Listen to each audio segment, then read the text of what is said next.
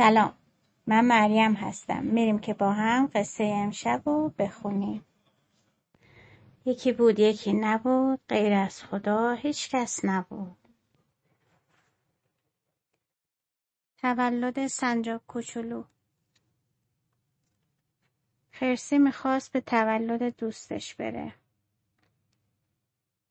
پیش خودش می‌گفت می‌خوام بهش هدیه بدم.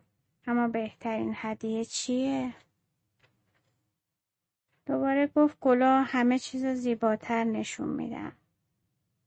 بعد فکر کرد سیبم خیلی خوشمزه است. خب بلوتم خوبه. یا اصل همین الان می‌تونم مزش رو احساس کنم خیلی خوشمزه است. فکر کنم اصل رو بهتره برای خودم نگه دارم. می‌تونم بادکنکم ببرم یا یه چیز با مزه دیگه. خدای من من نمی‌تونم تصمیم بگیرم. اینطوری بود که به تولد رسید. حالا همه اونجا بودن. با خودش گفت میرم که اصل رو بیارم. نونم برشته کنم.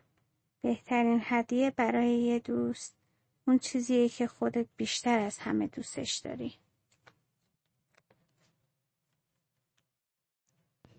قصه ما به سر رسید کلاقه به خونش نرسید.